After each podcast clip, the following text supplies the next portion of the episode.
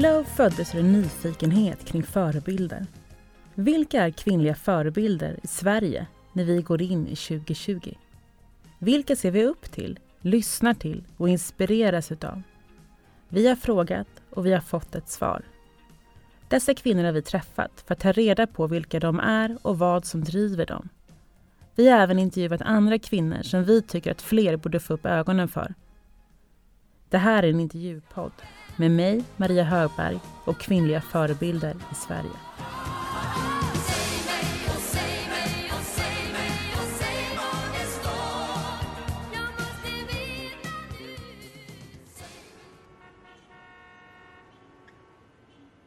Snart kommer Sissela Kyle kliva in i poddstudion. Hon är en person som jag gillar. Jag gillar hennes humor, hennes sätt att prata, hennes kroppsspråk och att hon på något vis alltid är lite skeptisk och finurlig i hennes karaktärer. Jag har nog aldrig tänkt en kritisk tanke om henne. Men varför har hon fått denna biljett genom mitt medvetande? Jag har också lyssnat på flera intervjuer med henne för att se om någon annan har hittat något som jag kanske har missat. Nej, intervjuperson efter intervjuperson beskriver precis samma känsla som jag har. De älskar henne. Hon har lyckats och genom att hon har förmågan att få andra att känna glädje och genom hennes förmåga att få oss att skratta besitter hon en enorm arena till att påverka oss eftersom vi redan från början är positivt inställda till henne. Men hur blev det så? Hon finns där på tv-rutan, på scenen eller i minnena från min barndom. Hon är kritisk, analytisk, svartsynt och kul. Riktigt kul. På ett intellektuellt sätt som gör att hon fångar sin publik och kastar den mellan ytterligheter på ett kittlande vis som gör att när åkturen är slut så vill man vänta in nästa åktur. Hon beskriver sig själv som att hon har alla åldrar inom sig. Och jag tror att det kanske är ett av svaren till varför hon är så kul och magnetisk. Hon definierar sig inte och då blir igenkänningsfaktorn stark. Hur blev hon då så? Men för att inte gå händelserna i förväg så låter vi henne själv beskriva och berätta och det är med varm hand jag hälsar Sissela Kyle välkommen till oss nu ska jag säga, jag, har en, jag spelar en föreställning som heter mm. Etta på listan. Och det kommer mindre av att jag är besatt av listor och mer som ett namn egentligen. Mm. Att, um, en föreställning när vi, jag skriver tillsammans med Kalle Norlén mm. och när vi liksom sätter upp ämnen så listar vi ämnen och då blir det en lista och så är det liksom vad är etta nu? Så att det var mer, ska jag säga, en lek i arbetet än mm. att jag är så besatt. Men mm. jag, jag är inte besatt av listor. Jag tycker listor är praktiskt. Mm. Jag är ganska praktisk och jag mm. tycker om att ha någon form av struktur. Och listor är ju liksom en kultur av struktur i en värld av oordning kan man mm. säga. Så jag gör gärna, jag går inte och handlar helst utan en inköpslista. Sen kan jag ändå adlibba och tycka det där och det där men jag är inte så att jag ska laga middag och kommer hem liksom med pulverkaffe, stålull och ett par gummihandskar och bara vad ska jag göra nu? Utan jag tänker liksom efter lite grann och skriver gärna upp på en lista. Mm. Och jag kan ofta, och det tänker jag det kanske du också gör, skriver listor på vad ska jag göra under dagen. Eh, och så är det väldigt trevligt att stryka på den där listan. Det är så trevligt så det händer att jag skriver dit saker som jag redan har gjort mm. för tillfredsställelsen ja. av en struken punkt. Mm. För jag kan känna mig lite liksom duktig inför mig själv då. Mm. Är det viktigt för dig att känna att du är produktiv och du gör Ja men alltså jag gör väldigt många saker. Jag gör mycket och jag gör olika saker. Och det är, jag tänker så här, jag vill inte bli stressad. Och då tänker jag, jag gör en sak i taget. När jag gick på scenskolan så fick jag lära mig en sak i taget. Och jag tyckte det var så bra att ha med mig. Så jag försöker göra färdigt och så kan jag gå på nästa. Mm. Det är inte säkert att det blir färdigt och ofta står ju samma sak, det är samma grejer man skriver hela tiden.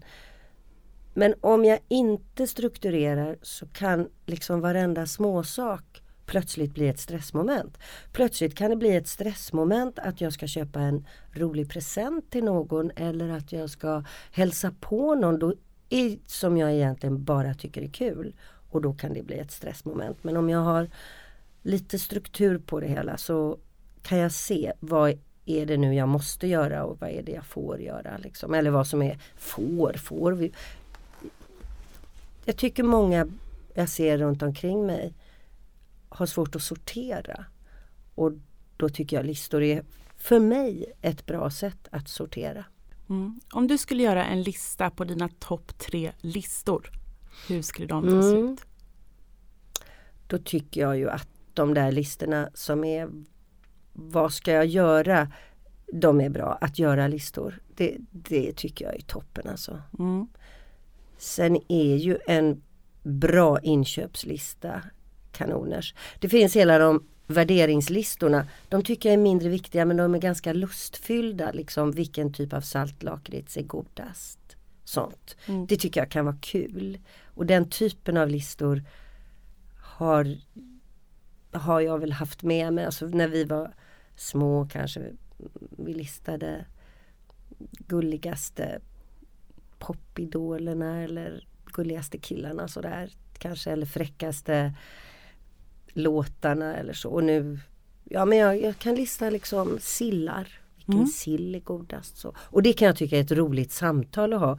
Hålla på liksom på nördnivå med något specifikt. Men det är ingen, ja, så det är en lustlista. Mm. Delar du det här intresset med någon? Men, ja det finns några som jag kan som jag gå in i. Ja. Mm. Sen kanske, där man kan vara, är det god? Ja men det är lite bättre. Ja fast om man är vid, ja men till exempel och matjessill är ju absolut godast och så, så håller vi på då. Men Ja men om det är en sån där lök, ja, men det är för mig, nej det är etta, men då kommer surströmming. Vilket ju är en form av sill men den är liksom speciell. Och då är det ju på en, då, vilken surströmming är den godaste då? Ja, så där mm. kan vi hålla på lite grann. Mm. Som en lek. Mm. Och allt det här, är liksom, det intresset då, har ju mm. blivit en föreställning som du håller nu. Etta Nej, på Nej, så är det inte. Nej. Utan det är så att det är formen. Mm. Det, det, kommer av så att det ha, egentligen handlar det mer om grejer jag värderar. Mm. Alltså jag, saker som jag har tänkt på, som jag skrattar åt, som jag funderar på, som, som är lite så här top of mind kan man säga. Och genomgående tema skulle jag säga, föreställningen hade kunnat heta Roliga kvinnor som har inspirerat mig i livet. För mm. det är det stora temat i föreställningen. Mm. Allt från min mormor fram till Sissela Benn. Mm. Eller Nour El Refai. Mm. Och däremellan kommer många som är jämnåriga med mig och många som inte längre finns i tiden. Mm. Som har varit inspiration och glädje för mig. Mm. Så det skulle egentligen vara det adekvata namnet mm. på lista på den här föreställningen. Så det är mer än, jag vet vad jag många gånger har ångrat att vi kallade den etta på listan. För att det just är så, jag vet inte hur många gånger jag har fått frågan, du är ju så listtokig och du älskar ju listor. Jag bara, oh, Gud, varför, varför sa jag detta? Mm. Eh, för det är jag inte. Nej. Och föreställningen handlar som sagt mycket, mycket mer om dels ämnen jag har funderat på och framförallt festliga fruntimmer som jag mm. då kallar dem i föreställningen. Mm. Mm. Kan du inte berätta lite mer om hur liksom tanken kring det här kom till? Då? För du hade en eh, uppsättning när du fyllde 50 mm. och så vill du göra en till. När jag fyllde 60. Ja, precis. Mm. Och det är den du är inne i och turnerar runt ja. i Ja. Och som jag nu åker på turné med runt landet. Som du har fått slutsålt ja. på flera olika. Ja men alltså det är fantastiskt. Helt otroligt med ett sånt intresse. Det blir man... Ja, jag ska säga jag är ingen turnéräv Verkligen inte. Jag tycker så mycket om att vara hemma. Jag har ett barnbarn som jag vill träffa. Jag älskar att springa på Hellasgården. Jag älskar att vara hemma och jobba och ja, laga middag och allt sånt där. Så jag är inte turné. Men när jag såg det här intresset så blev jag, jag blev så glad in i själen alltså. Så att det känns ju fantastiskt. Mm. Helt, oj oj oj. Mm. Så jädra skojigt. Så mm. då ser jag ju fram emot det verkligen. Eh, vad frågade du? Nej, men lite om, om föreställningen. Ja, varför, precis. ja men det började ju då i samband med att jag fyllde 50 och det var faktiskt Kalle Norlén som lite tjatade på mig. Då var det inte så himla vanligt med de här one woman show eller enmansföreställningarna och sådär där man lite har sitt liv eller sig som människa som utgångspunkt. Schyffert hade väl gjort sin då uh, försvar för the 90s. Ehm, och eh, ja kanske, men det var verkligen inte speciellt vanligt. Jag tror Maria Möller hade nog gjort sin föreställning ja, som var jättekul. Men Kalle Norlén var så jag tycker du ska göra det Sissela. Ja, nej men jag vet inte, vill jag det och sådär. Jag var väldigt tveksam och han var väldigt påstridig. Och vi tittade på en amerikansk förlaga som är en skådespelerska som heter Ellen Stritch. Som har gjort en så jädra cool, fräck eh, sån one woman show. Och jag blev så grymt imponerad mm. och inspirerad. För hon är också Uh, hon är inte stand-up eller så, hon är inte sångerska utan hon är skådespelare och kunde liksom använda det. Så då blev jag, ja kanske. Och det som verkligen var för mig det allt överskuggande temat då, det var insikten och tankarna på döden. Mm. För att uh, min pappa dog då precis i samband med det och jag fick själv som en sån där verkligen drabbande insikt att även mitt liv ska ta slut. Mm. Det vet vi ju. Det vet du, det vet jag. Det vet man från när man är liten när man får höra det. Men att liksom förstå det. Det var nytt för mig. Jag fick liksom en, en upplevelse av att även mitt liv ska ta slut. Och det gjorde mig medveten om livet. Så att jag ville jag slutade, jag ska inte säga att jag hoppade av men jag fortsatte inte spela i den succéföreställning som jag var med i då som var Singin' in the Rain och som var en enormt kul och härlig upplevelse. Men då kände jag, jag kan inte, nej jag, jag måste bara sakta ner. Jag fick lust att inte göra någonting alls. Och jag är då en väldigt aktiv person. Men jag fick lust att, metaforen var att sitta på en sten och titta på en annan sten. Mm i bara stillhet. Det är ju som sagt då inte min bästa gren, att sitta mm. still på en sten. Utan jag, då blev det att jag började med ett tema för en sån här föreställning. Och det var livets ändlighet. Så den hette Dina dagar är räknade. Mm. Vilket var en bättre titel egentligen än den jag har då på min nya. För den rimmade mer med. Men sen blev föreställningen en helt enkelt jättekul och mestadels humorföreställning. Precis som den här där jag blandar lite allvar, eller i alla fall allvarliga tema med liksom ren komik. Rent skoj sådär. Och den spelade jag 150 gånger, mycket i Stockholm men även i Göteborg och även på turné. Mm. Och då så sa vi, Kalle och jag som då hade jobbat ihop med det här att om tio år så, så ska vi göra en ny och då sådär. Och så kände jag faktiskt nu i samband med att jag fyllde 60 att eh, en lite sensationell känsla av tidlöshet, mm. vilket jag pratar lite om i sommarprogrammet. Och, eh, och just att jag att man har alla åldrar i sig. Att man liksom inte slutar vara ung bara för att man blir äldre. Man blir ju gammal också. Men i sig, i mig, finns så mycket. Och eh, med döden som tema lite grann så, så kände jag också att jag känner så många människor som har gått bort.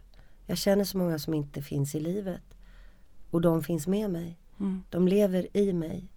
De kan inte påverka tiden och jag kan inte påverka dem. De är konstanter. Men de lever i mig. Hur gör du för att få dem att leva kvar Nej, de finns. Ja. Alltså, jag gör ingenting. Nej. De finns där. Mm. De finns i mitt medvetande precis som den unga flickan. Jag kan känna att jag är i din ålder. Jag, kan, jag vet i mig hur det är att vara mamma och försöka få ihop pusslet och, med jobbet och jag vet hur det är att skiljas och hur besvärligt det är. Jag, vet, allt, jag har den erfarenheten. Jag vet hur roligt det är att vara liten och springa så fort så att man inte kan sluta springa. så att Det går så fruktansvärt fort så att man blir rädd till slut. Jag vet alltihop i mig. Och det är precis som i mig finns en massa av dem som har varit nära mig. Mm. De finns kvar. Mm.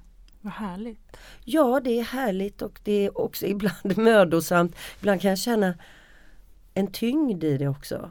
Det är både en lätthet och en tyngd faktiskt. För jag Mm. blir ju också äldre. Mm. Mm. Men tycker du att vi är åldersfixerade i Sverige? Ja, det är vi kanske. Vad tycker du? Jag tycker vi är jätteåldersfixerade. Ja.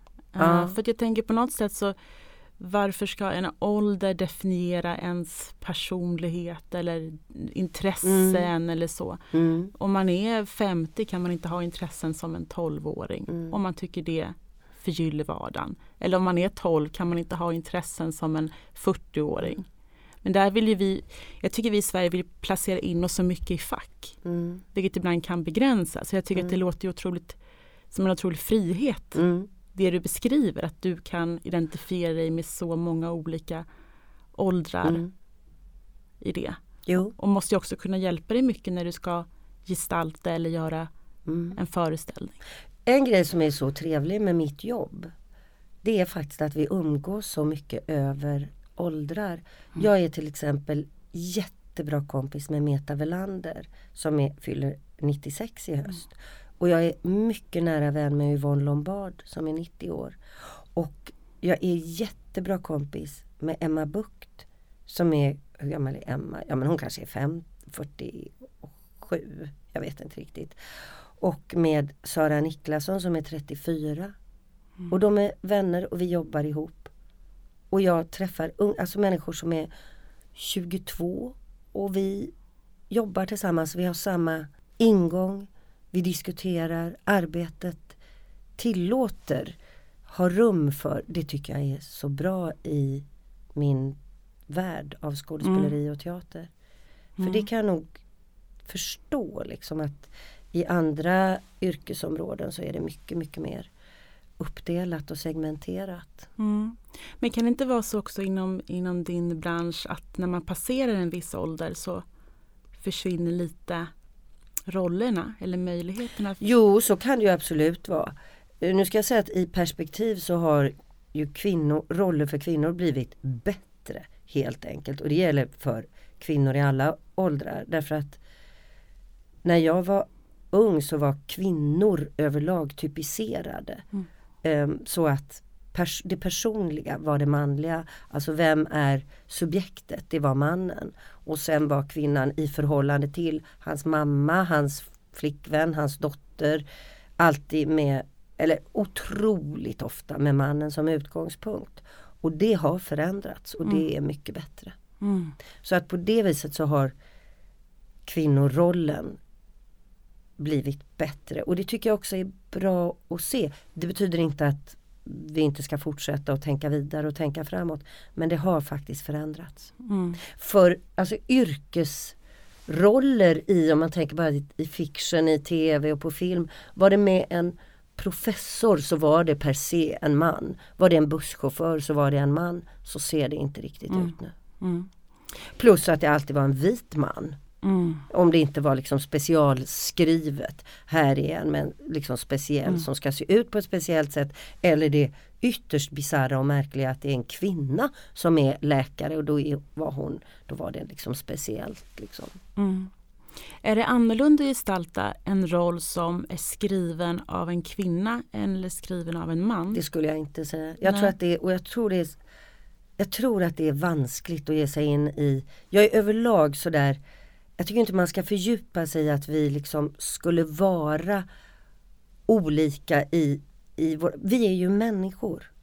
Och precis som vi pratade om med åldrar så skulle jag säga att vi, att tänka att alla män är inte på ett sätt. Alla kvinnor är inte på ett sätt.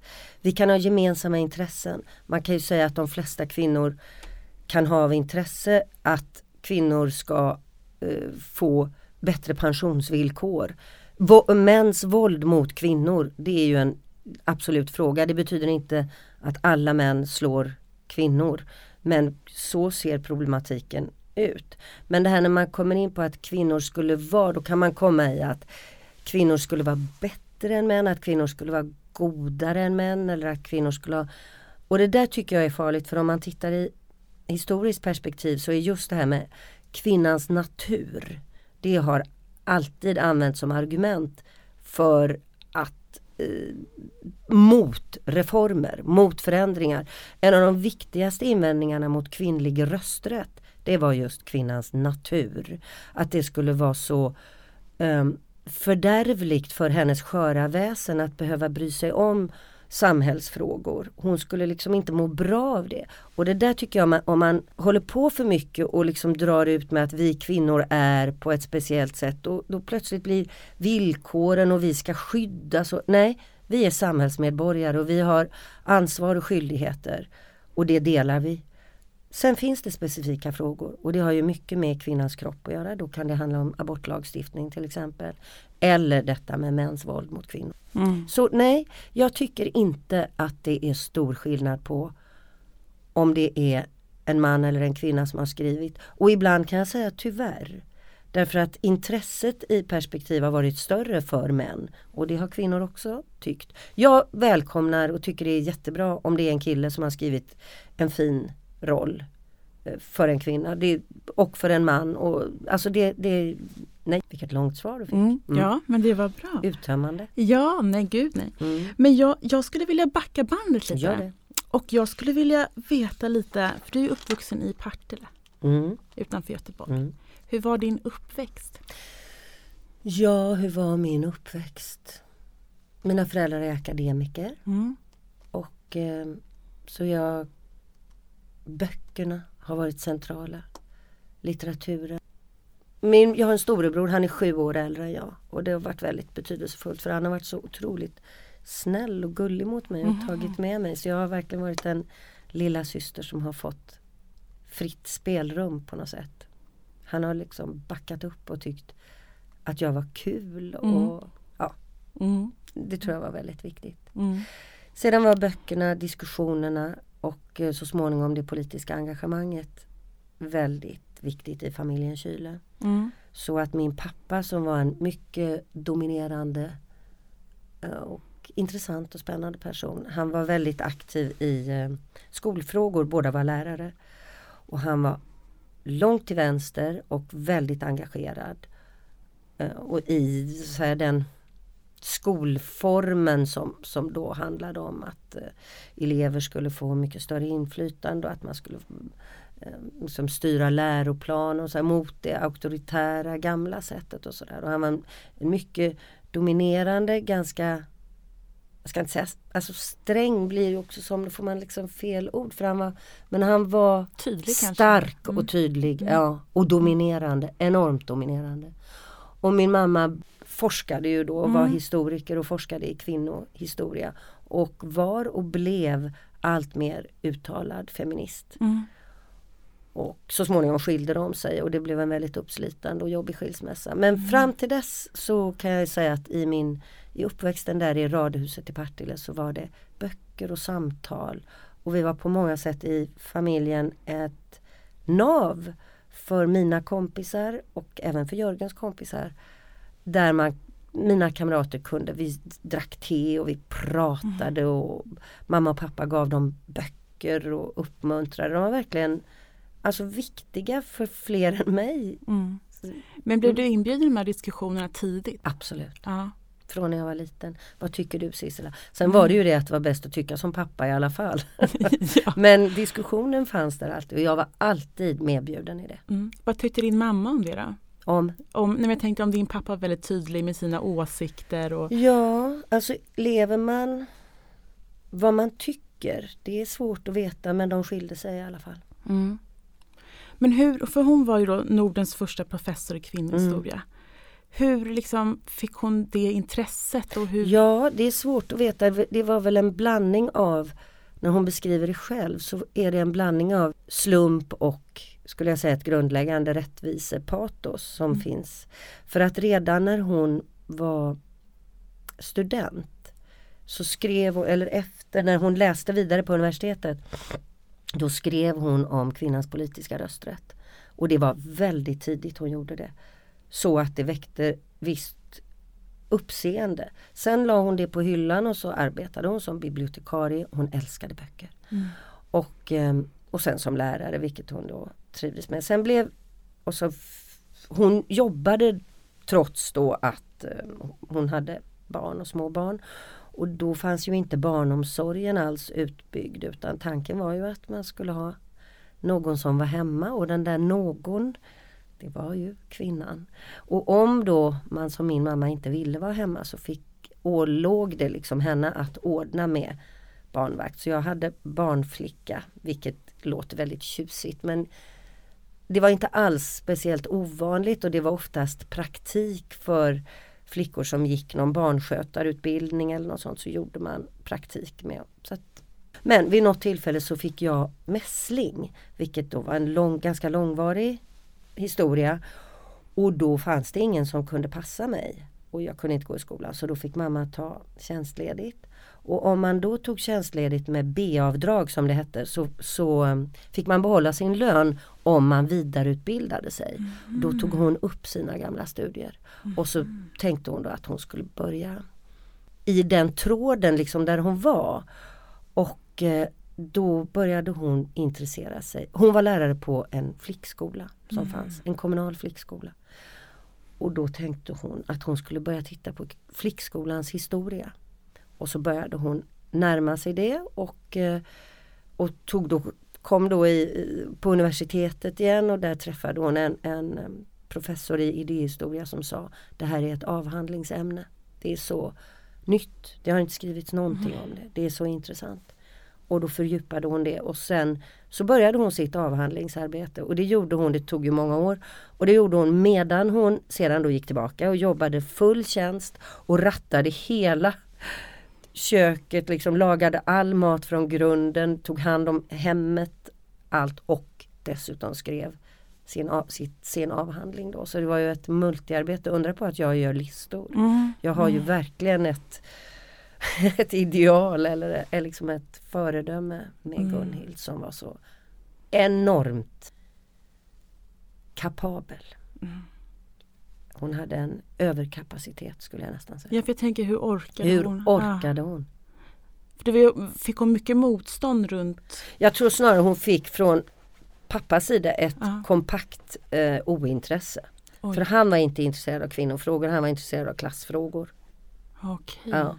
Och det var där någonstans de gick Ja isär. fast det var nog andra orsaker att mm. de skilde sig. Det var mer privata och, och diskussioner. Jag tror inte Gun, alltså de det här diskuterades liksom inte. Det var Peters frågor som diskuterades mm. mycket mer. Och hon gjorde det vid Hon gjorde av. det här vid sidan av. Sen okay. hjälpte Jag kommer ihåg både min bror och jag. Vi satt och hade man kartotekskort. Det fanns ju inga datorer eller så. Utan hon skickade efter material och så fick vi hjälpa henne då i sortering och sådär. Och en detalj min pappa hade två skrivbord. Ett i vardagsrummet, ett fint gammalt som han hade ärvt av sin pappa och sen hade han ett i sitt sovrum, de hade skilda sovrum. Min mamma hade inget skrivbord. Mm. Hon satt vid, vid matbordet och, och gjorde sitt arbete. Mm. Och din bror, vad tyckte hon om, han. Eller han, ja. om eh, din eh, mors arbete? Alltså vi tyckte ingenting. Nej. Det var så. Mm. Vi, vi hade inga vi hjälpte henne med de där pappren om det behövdes. Jag tror, han är ju sju år äldre än jag så han har säkert varit mer involverad i, i just den processen. Och han blev sedan också akademiker så han var säkert mycket mer insatt. Jag var ju ganska liten, jag var tonåren, jag var liksom intresseklubben antecknar. Mm. Men hjälpte mamma. Så hon var, det var mer det här med litteraturen och samtalen som fanns som ett nav. Och sen fanns ju för mig alltid och det fick jag ju med mig av mamma, en grundläggande syn på eh, den orättvisa fördelningen av representationen. Jag minns det när det var bilder från FN. Så sa mamma sådär, man satt och tittade på den där svartvita TVn liksom. Det är inte många kvinnor med här Sissela. Så att jag fick ju med mig det liksom. Mm. I synsättet. Mm. Den, det är en del av mitt DNA. Men du sa också att du hade, vad hade du för intressen då? Teater. Teater. Teater. Hur, blev det, hur blev det så? Ja, hur blev det så? Ja, det är nästan så länge jag kan minnas. Jag såg tv-teater som fanns och det betydde så enormt mycket. Alltså det var då några roller som stod ut för mig och som betydde oerhört mycket och det var ju av unga tjejer som gestaltades. Eh, Anita Wall spelade en roll i en pjäs som heter Rötter, en skådespelerska som är ganska gammal nu och som jag har jobbat med och som är en kompis till mig. Mm. Och eh, åh, jag kommer ihåg tiden stod still liksom. Det var, vet jag, när hon gjorde uppror i sin familj och, och, formulerade sig. Det var så fantastiskt. Och sen en annan, en Tjechov-föreställning, Onkel Vanja där Lena Granhagen spelade Sonja, den unga flickan. Åh, det var så enastående, enastående bra. Det betydde hur mycket som helst. Så jag skrev pjäser och regisserade pjäser och spelade huvudrollen. Och det var mitt absolut största intresse. Mm. Och sen så när du eh, blev lite äldre så sökte du in till, till scenskolan. Ja. Mm. Eh, hur gick Fanns det något alternativ eller var det bara den vägen hela Nej, tiden? jag jobbade, jag gick gymnasiet och så och jag menar jag kom ju från en akademikerfamilj men då, då var föräldrarna skilda och det var lite sådär inte sådär toppen härlig stämning kan man säga. Och det var ingen som jag har aldrig känt så här, du ska också bli eller så utan de har varit helt både gör vad du vill och med ett visst ointresse får jag säga. Inte, men de tänkte väl att, ja, det var så klart, det är klart att Sissela vill hålla på med teater. Det är så mm. självklart från hur liten som helst. Det, ingen har tvekat i min omgivning liksom. Mm. För jag var helt besatt eller uppfylld är snarare ordet, uppfylld av fantasin och teatern och möjligheterna. Men eh, sök, jo, jag jobbade, jag jobbade extra. Då började, jobbade jag på sjukhus, jag jobbade som lärare, vikarie och så sökte jag scenskolan. Det var mitt, mina drömmars mål. Mm. Men hur var det att söka då? Ja men det var ju fruktansvärt ja. och otroligt spännande och nervöst och sådär. Och jag sökte i Malmö och hade inte, min mamma hade hjälpt mig med mina prov, tittat och sådär och så sprack jag i första provet. Men den som läste mot mig sa Du är, du är bra, du, du, absolut men du måste ha någon som hjälper dig lite med proven. Och då sökte jag upp och så fick jag kontakt. Jag ringde Gunilla Nyros. Mm. För hon var ju min idol i Göteborg. Åh, men hon hade inte tid. Men då fick jag, om det var av henne eller någon annan, korn på en man som hette Olle Hägglund, tror jag, Häggblom. Och jag borde veta vad han heter för han hjälpte mig så gott men vi tappade kontakten. Och jag minns honom liksom bara som Olle. Han hjälpte mig med mina prov och så sökte jag till Stockholm och så kom jag in. Mm. Och det var ju en av de största en av de största saker som har hänt i mitt liv. Mm. Att jag kom in på scenskolan. Mm. En bekräftelse. Ja, du får vara här. Du får vara med. Du, mm. får, du platsar här. Mm. Hur många sökande är det? Alltså det var ju över tusen som ah. sökte och tolv som kom in. Oj. Sex flickor och sex pojkar. Och lustig, lustig grej alltså, eller lustig, typisk. Det var så här. Av de här tusen, drygt tusen som sökte så var i alla fall två tredjedelar flickor. Och av oss tjejer så hade, skulle jag säga, två tredjedelar just den här pjäsen som jag berättade om tidigare, Rötter, där Anita Wall spelade rollen som Beatty som gör uppror. De alla hade vi den som prov. Mm. Vilket för att testa med, den, det är en monolog där som är, kallas för Jag talar monologen. Det fanns andra delar också men någonting Beatty ur Rötter. Det hade alltså två tredjedelar av oss som sökte, om det inte är ännu mer. Vilket dels säger att det var en väldigt bra text och dels säger hur otroligt ont det var om tjej, texter för aktiva texter mm. för unga tjejer. Så mm. då, den här fanns. Mm. Men jag tänker att om det är så många, så här, vad är det de letar efter? Är det när de, när de väljer ut de här som alltså grejen gå? är, det är ju nästan hemskt men det syns otroligt. Så man, är det liksom det som man ska ha då eller närvaron eller är det liksom skyn? Det är svårt eller? att säga. Man kan säga så här att en stor del försvinner. Men det betyder inte att det är för gott. Det kan mycket väl vara så som det var för mig. Som den här då som jag sökte med sa Du har något, alltså du kan, du är bra men du måste jobba lite mer. Så kan det vara och så söker man igen och så behöver man, får man ha lite mer självförtroende och så går det bra. Men eh, det är ju så i ett sånt yrke att många är Många vill och några får. Tyvärr är det så. Mm. Sen ibland kan det ju finnas begränsningar i en jury att de gillar och gillar inte och sådär. Men det brukar nog visa sig. Det finns märkligt nog en del som kommer till sista provet gång på gång men inte kommer in. Mm. Varför är det så? Det vet Mm. jag inte. Men då, jag har en del sådana kompisar och då har de ofta hittat något annat i teatervärlden som man har hållit på med. Det, det måste ju vara jättehemskt Mm. att komma liksom precis fram till målsnöret. Mm. Alltså det är verkligen en enorm bekräftelse men liksom inte all the way. Mm. Tufft. Mm. Men, har, men det finns väl andra vägar också till skådespeleriet? Ja än- nu tror jag Ja. framförallt men då Fanns det inte det? Nej inte Nej. så mycket utan då, då gällde det nog scenskolan. Ah. Jag, jag tror att det nu finns mycket mer därför att det är liksom med nätet på gott och ont mycket mer demokratiserat och det finns mycket, många, många fler vägar och, och man kan själv bygga och göra som Ja men som du vet då med youtubers eller folk Mm. som filmar och gör roliga sketcher och sådär. Det fanns ju inte Mm. alls på det sättet Nej. då. Utan då, då gällde det liksom att komma in Mm. och bli en av dem. Mm. Men kunde du se i juryns ögon Nej gud. att de gillade dig? Nej jag Nej. såg inte juryns ögon. Det var liksom ett mörkt rum och så var det som så här liksom att en som en lampa som går på och så eh, vad heter du? Sissela Kyle. Mm, du har tre minuter, varsågod. Alltså jag såg inte en människa, jag hörde bara röst liksom. Mm. Nej, nej, nej. Sen fick jag ringa då på fast telefon och höra, ja du har gått vidare till andra provet. Åh gud, jag har gått vidare till andra provet. Då var det 50 bara tror jag som var kvar. Och då hade man förelagt prov med, då var det väl en Shakespeare-text som jag sökte med och som jag då hade förberett. Mm. Och sen får man ringa igen. Du har gått vidare till tredje och sista provet. Och det provet varade då i tre dagar så då fick jag liksom ta ledigt och åka upp. Och jag bodde hos en kompis till min mamma och så var man då så i tre dagar så delades vi in i grupper och så fick vi jobba och då gick ju juryn runt och tittade.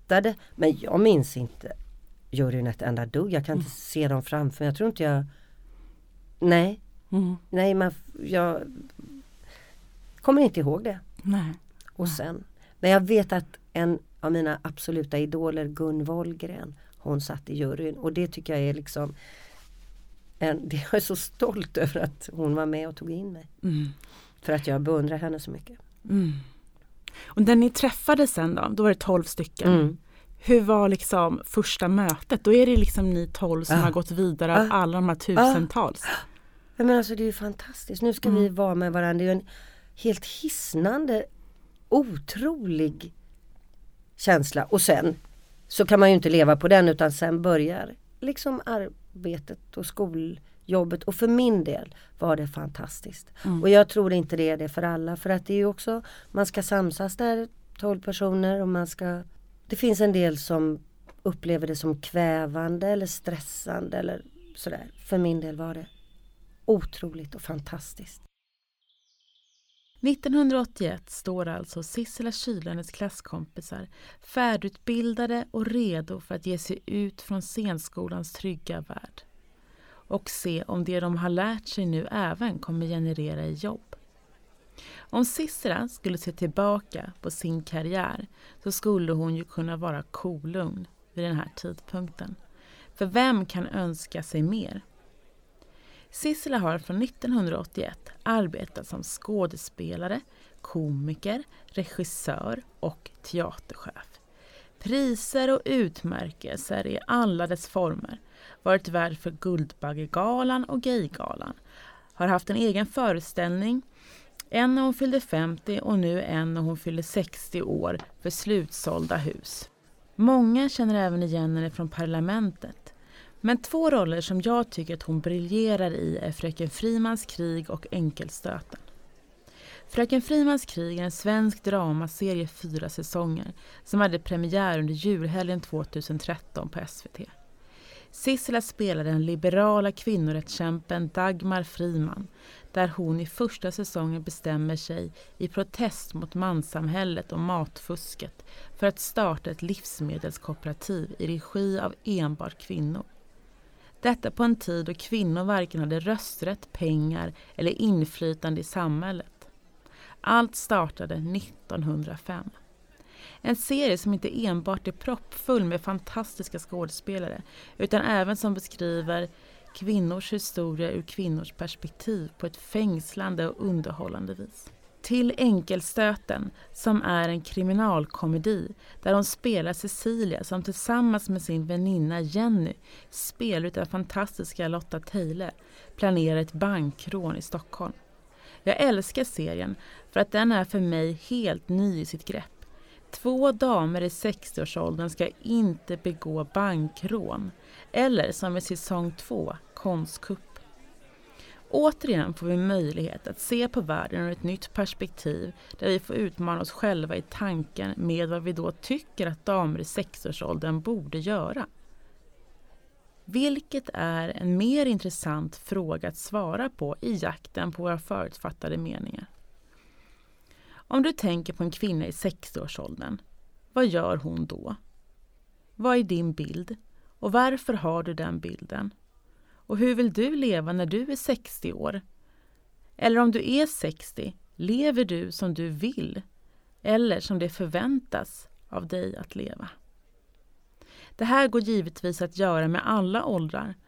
Men nu ger vi oss tillbaka till 1981 och Sissela som står redo för en skådespelarkarriär. Men sen när ni ska gå, ge er ut då på mm, arbetsmarknaden? Ja, då, är det ju, då kommer något nytt. För när man går ja. på skolan då har man ju det privilegiet att man vet allting. Mm. Och kan säga jag ska göra det och det, jag ska inte göra det. Och så. Sen ska man få jobb. Mm. Oj oj oj. Och så stod det lappar sådär på eh, anslagstavlan. Då, eh, då stod det namn sådär. Anette Stensson, ring Gun Jönsson. Gun Jönsson var chef i Norrköping. En av de ytterst få kvinnliga chefer som fanns då. Nu är det ju nästan ett kvinnoyrke med teaterchef. Eller eh, Jessica Sandén, ring. Och så var det någon på TV-teatern eller sådär. Då man det var ju superstressigt, mm. jättejobbigt. Alltså. Och då blev ni lite konkurrenter också? Jo, det blev vi. Börjar man se sina, de andra på ett annat sätt eller? Ja, det, alltså jag kan inte minnas det så men det, jag kan tänka mig att det var så. Och framförallt så kom ju tvivlen på hur ska jag klara mig, hur ska det gå och sådär. Mm. Det var ju självklart så. Mm. Så att det var väl en jobbig tid där. Mm. Och hur såg det ut då när du? Då fick jag jobb i, på tv-teater. Jag fick två, eller två tv-jobb. Det ena var med en eh, regissör som hette Kjell Grede som har gjort många fina filmer och jättefina.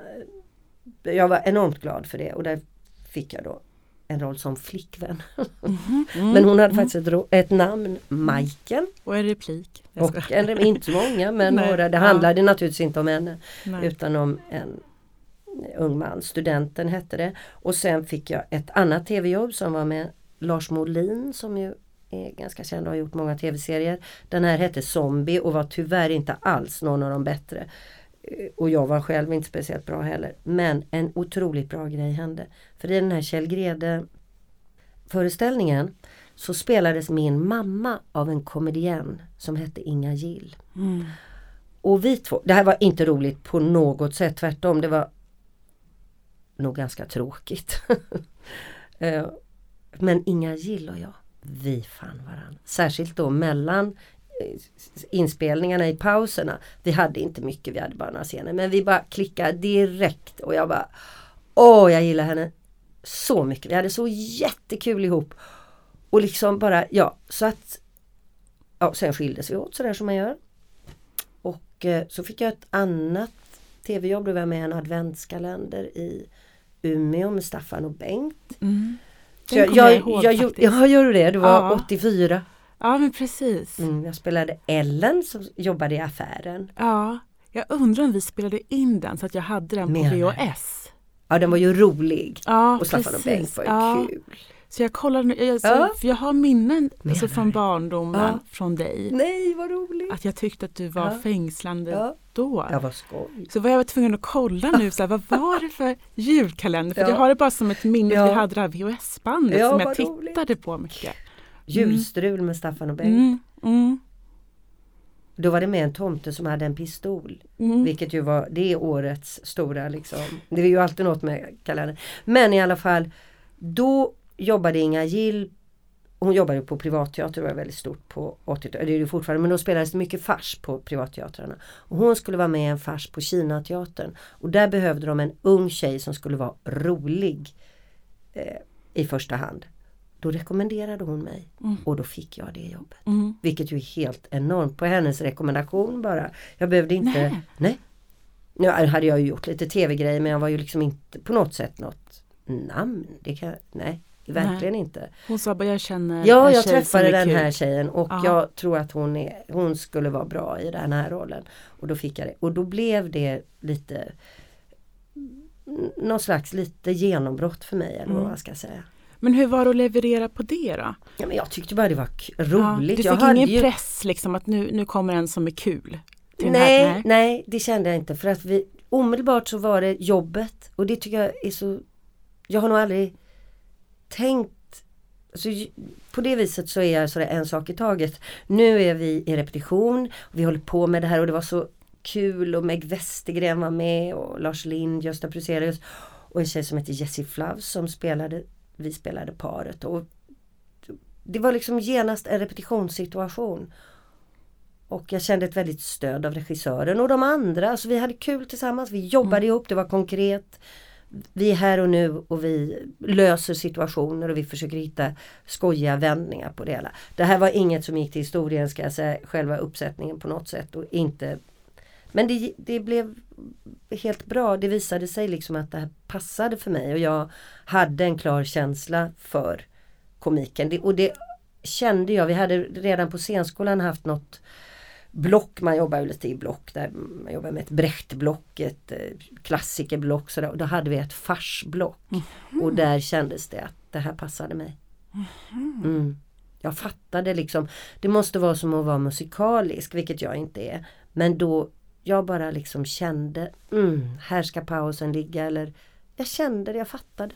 Ja, för det där, humor är ju svårt. Ja, svårt att sätta fingret Hur på. har du liksom gehör i det? Ja, ja men jag har, jag har någon slags just med pauseringar och med Då blir det roligt. Om jag säger så här, då, då blir det kul. Så, Ja. så att efter den där rollen som jag gjorde då i den här privat, så, så fick jag nästa och så var jag med i någon mer och så så ville jag liksom inte fortsätta riktigt på det spåret, bara fortsätta med att spela fars på privatteater. Jag hade ju ändå då gått scenskolan och ville göra Jag ville gärna blanda liksom. Så att då lämnade jag det och så gjorde jag åkte jag till en länsteater och jobbade och sen blev jag Fick vi barn, så kom Martina. Och så började så efter det så ja, Jag jobbade på TV, jag har jobbat hela tiden. Mm. Ja, Jag är verkligen- ser, du har ju Ja. gjort otroligt Ja, jag har mycket. gjort jättemycket och jag har och jobbat. väldigt blandat. Ja. Så det är, det är inte många, så för vissa kanske hamnar i ett Mm. fack men det känns som att du har flytt, alltså, fått lite roller Ja. överallt. Jo. Och delvis så har jag ju valt, som jag valde då att kliva av det här eh, farsspåret som jag var inne på. För det, det vet jag att jag hade kunnat fortsätta bara pang. Men det ville jag inte faktiskt. Utan då, det valde jag ju att kliva av och göra något helt annat. Så här är det att efter jag gjorde den där Dina dagar är räknade. Det var egentligen det sista jag gjorde på scen som skådespelare på många år. För jag, det var också en del av den här insikten om livets ändlighet att jag blev lite Vad vill jag? För att jag då har varit verkligen lyckligt lottad. Också tror jag för att jag då har haft humorn hela tiden. Så har jag liksom fått så mycket erbjudanden. Jag säger som det är, det, så är det helt enkelt. Så att jag har liksom Mm. bara, bara, och då, det har gjort att jag liksom inte alls har reflekterat. för jag är också en människa som drivs så mycket av lust. Och jag har så mycket lust i mig och har haft från att jag var barn. Alltså jag bara Ja! är mitt första. Och då var min mamma så bra för hon var sådär Nej Sissela, tänk dig för nu. Nej. Och sådär. För jag, jag kan gå igång Jag har så enormt mycket lust i mig och viljor. Så jag måste liksom, men då i och med den här liksom som gav en lite så här, en relief av vemod över livet. Så började jag tänka, vad vill jag för mm. någonting? Vad, vad är det? Ja, jag vill allt det jag har gjort men vad vill jag mer? Och då är det regi. Mm. Och regi har funnits i mig från när jag alltså gick på scenskolan. Då sa till och med några pedagoger du kommer nog att bli regissör och jag blev ju gravt förolämpad. För jag vill ju bli underbar skådespelerska då och liksom bara så här. Eh, men eh, så är det. Det har alltid intresserat mig. Jag är intresserad av form. Jag är intresserad av tema. Jag är jätteintresserad av skådespeleri som hantverk. Jag är intresserad av att ta ansvar kan man säga. Mm. Och då gjorde jag liksom slag av, i saken. Jag, då tog jag kontakt med Benny Fredriksson mm. som var då teaterchef för den tiden och eh, sa till honom att, jag kände honom från scenskolan, han gick ett år under mig på scenskolan och, och sa att det här är mitt intresse och jag vill det. Jag tog kontakt även med andra och sa här är jag nu. Ja men vi har en roll som, ja tack jättekul, det, det låter underbart men nej, jag mm. vill regissera. Så det sa jag till ett antal då teaterchefer och sådär. Mm. Här, här är jag och jag vill gärna. Jag har inte själv någon idé nu på vad men jag vill det. Och då kom Benny med ett förslag. Här mm. finns en pjäs och det här vore jättekul om du regisserade. Och då gjorde jag det. Mm. Och sen dess har det varit egentligen väldigt mycket min huvudnäring kan man säga. Sen mm. har jag jobbat med TV. Mm, och till exempel gjort Fröken Friman. Ja, ja. Men, men första gången du satt dig i liksom regissörstolen mm. mm så måste du ju se scenen och mm. allting på ett helt mm. annat sätt. Ja, det vill säga det är inte helt annat. För jag har haft med mig det. Jag har alltid haft det mm. tänkandet. Jag har lagt mig i. Jag har sett, jag har, jag har förstått alltså. Och, så att jag har liksom mentalt redan varit där. Och när jag började då i det här regiarbetet så kunde jag väldigt lätt känna ett ja som svar både från mina kollegor som jag ju då kände som skådespelare att de hade förtroende för mig. Men också att jag kunde kommunicera med ljussättare, scenograf, kostymör och så vidare. Att min kommunikation med dem blev tydlig och klar. Så att ja, det här passade. Jag fick liksom som omedelbar respons för mig själv och från omgivningen. Det här blev rätt och jag kände så mycket lust igen. Mm. För den, den mattades av där i samband med 50 års mm, Precis. Det... Jag vill inte säga kris för det var Nej. ingen kris. Det var en, en utvecklingsfas kan man ja. säga. Och där jag just vemodet och reflektionen kom in. Mm. Och då, så att då började jag med det. Och det utvecklades ju sen så att jag blev ju teaterchef ja, under precis. ett antal år. Ja, så men så har jag, det jag haft kvar i skådespeleriet var ju framförallt TV. Så att mm. jag har gjort dem två stora mm. serierna där Fröken Frimans mm. krig gjordes i fyra eh, säsonger och mm. Enkelstöten i två säsonger. Mm. Båda enormt roliga jobb. Mm. Men väldigt olika. Ja, väldigt olika. Ja. Verkligen olika. Ja. Mm. Men ser du på skådespelaryrket på ett annat sätt efter att ha varit Ja, men jag känner sån respekt för skådespelare. Jag tycker det är ett så oerhört svårt, intrikat och krävande jobb. Jag har en så stor respekt. Mm. Ser du, men om, om man, ser du att skådespeleriet förändras i um, en ny generation som kommer eller är det samma? Liksom? Grund, grundläggande komponenter skulle jag säga är de samma.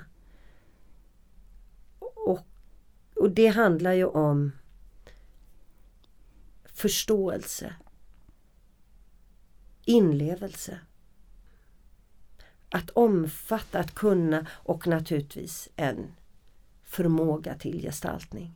Sen för min del så är det ju ett grymt plus om personen i fråga också har tillgång till humor. Mm. För det, det, det, det, man tänker sig med humor eh, vad är liksom vad är nycklarna till Ja. det? Du, vi pratade nu förut att du ändå har gehör Mm. för vad som är kul. Man kan ju, ibland så kan man sitta på en middag Mm. och så har man en sån himla rolig sak att berätta. Ja. Och så märker man någonstans under berättelsen att nej men jag kan inte lägga fram det här skämtet nu för det kommer inte bli bra. Vad tråkigt. Ja. Så det är ju, det är ju så mycket timing. Ja, och mottagare och Ja. verkligen, jag har precis varit med om det där. Det är så Ja, Jag kan känna ibland så här, du, ni ska inte få den här roliga historien. Nej. Jag vill inte liksom spela pärlor för svin är inte värda det. När de Nej. bara kommer att vara, jaha, jaha. Det, ah, hallå, det var ju urkul! Ja men precis och då känner jag så här, för jag blir likadan och så här, nej men nu drar jag tillbaka, nu måste Ja. jag så här, du jag tar inte den här historien Nej. nu, jag väntar lite för att den har inte rätt, Nej. det hör inte hemma här nu. Nej. Men så kan man ju kanske inte göra, jag tänker när man eh, uppträder på teatern. Nej, men där är ju, alltså där är ju omständigheterna. Ja, Det finns ju vissa premisser. ja. Du står på scen, publiken kommer dit för att titta. Mm. Alltså det är ju liksom inte- en helt annan... Precis, men kan det inte vara från dag till dag där också?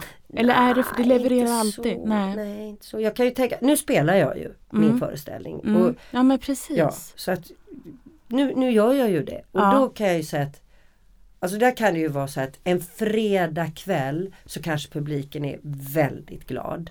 Har liksom med sig någon de är både lite trötta men föreställningen är ju kort, den är 1.20 så de, de tänker väl inte åh gud nu ska jag sitta här i evigheters evighet. Utan de vet ju att det är kort, de kanske har druckit ett glas vin, de är glada. De har skrattet precis i närheten. Det ligger liksom och lurpassar på det bubblar i salongen. De är så beredda. En söndag klockan tre då kan det vara en lite mer matt stämning en lite, och lite mer reflekterande. Men jag säger så här, skratten, de ligger. Mm. De är, jag vet, alltså här här kommer skrattet. Så kan det ju vara att däremellan så finns det liksom Alltså det rör sig, det, det, det händer och på söndagen så är det liksom lyssnande. Och båda är bra, båda är bra men skratten ligger. Mm. Men finns det budskap, eftersom du både gör eh, seriösa Mm. roller man ska säga, och humoristiska roller.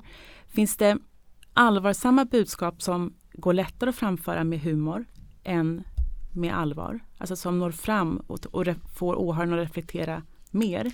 För min del så tror jag nästan alltid att humor är en nyckel.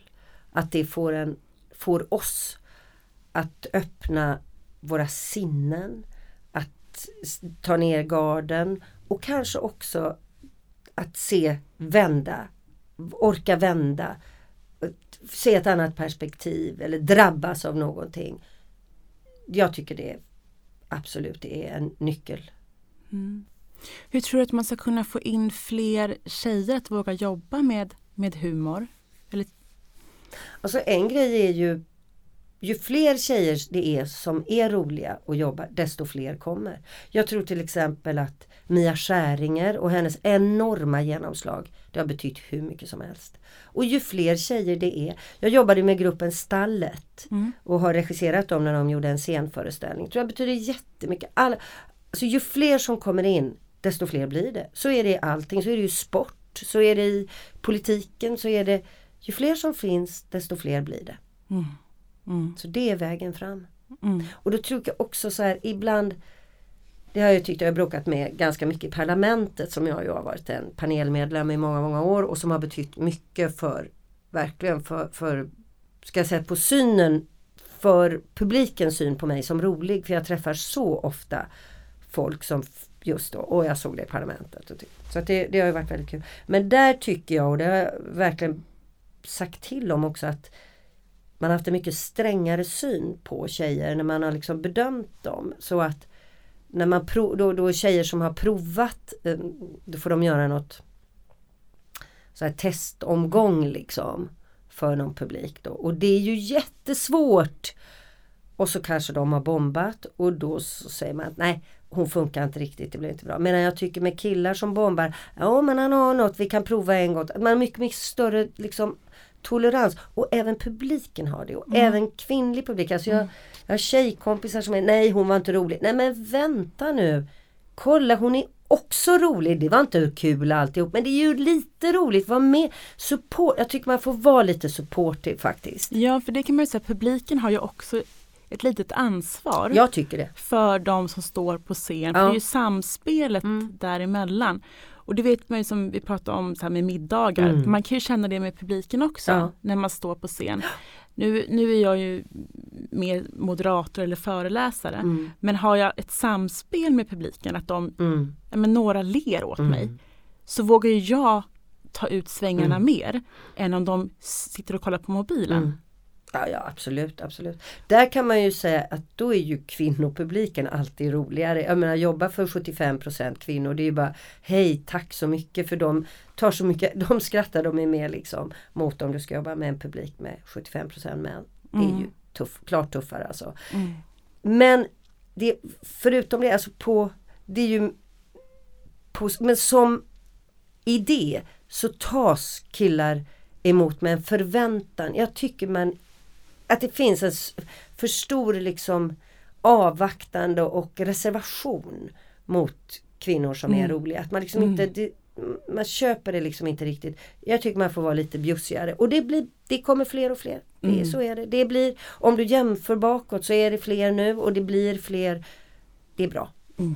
För det vet jag typ med på bröllop brukar jag reagera på mm. sånt. När det ställer sig upp eh, mannens bästa kompis. Ja, nu ska jag hålla ett tal och så blir det så han är kul, nu, ja. nu blir det kul, nu ja. blir det kul. Han har inte sagt någonting. Men, man, men det är ändå någon som ska berätta att han är rolig. Sen så kanske inte han levererar Nej. men han har ändå fått fem, sex inledande skratt mm. genom att han bara ställer sig upp. Nu kommer det roliga mm. historier. Så där är också liksom jag tänker mycket med självförtroende. Verkligen. Vi fyller den här personen med ett enormt självförtroende. Vi skrattar oftast innan de ens har börjat ja, prata. Visst. Medan tjejer får ju börja liksom leverera på noll ja. och sen bygga Och kanske upp till det. och med med lite skeptisk. Mm. Sådär. Nej, inte så. Jag försöker verkligen och jag, jag tycker det är ett ansvar och för mig som har jobbat så mycket med humor så är jag i princip alltid bra, kul, jag skrattar, alltså jag är med, jag skrattar. För jag ser i alla fall intentionen så att mm. jag vill verkligen vara med och bjussa på mm. respons. Mm. Mm. Och sen är det ju så att skratt föder ju skratt. Ja det gör ju det. Så skrattar några så skrattar man ju lite ja, med. så blir det lite roligare ja, och så skrattar och... några till. Ja. Så skrattar man åt den som skrattar för ja. det lät ju också roligt och så liksom blir det en härlig stämning. Sissela beskriver själv att hon alltid har varit rolig. Föds man med humor? Ännu större är frågan om vad humor är och varför den finns. Ur en artikel i DN kan jag läsa att mycket forskning har gjorts om de fysiologiska fördelarna med skratt och humor. Att skratt ofta och mycket sägs stärka immunförsvaret, hjärt och kärlsystemet och det endorkina systemet. Öka smärttoleransen och minska effekterna av stress och trauma. Men även om detta är välkomna effekter av humor tycker många att det inte räcker som svar på frågan om vilket humorns överlevnadsvärde varit ur ett evolutionärt perspektiv, utan letar efter andra förklaringar. De flesta är överens om att humor verkar ha många funktioner. Att stärka gemenskapen i en grupp, att närma sig sådant som är svårt att hantera, att motverka depression och nedstämdhet, att snärja det motsatta könet, att kommunicera idéer och att erövra och bibehålla maktpositioner, för att bara nämna några.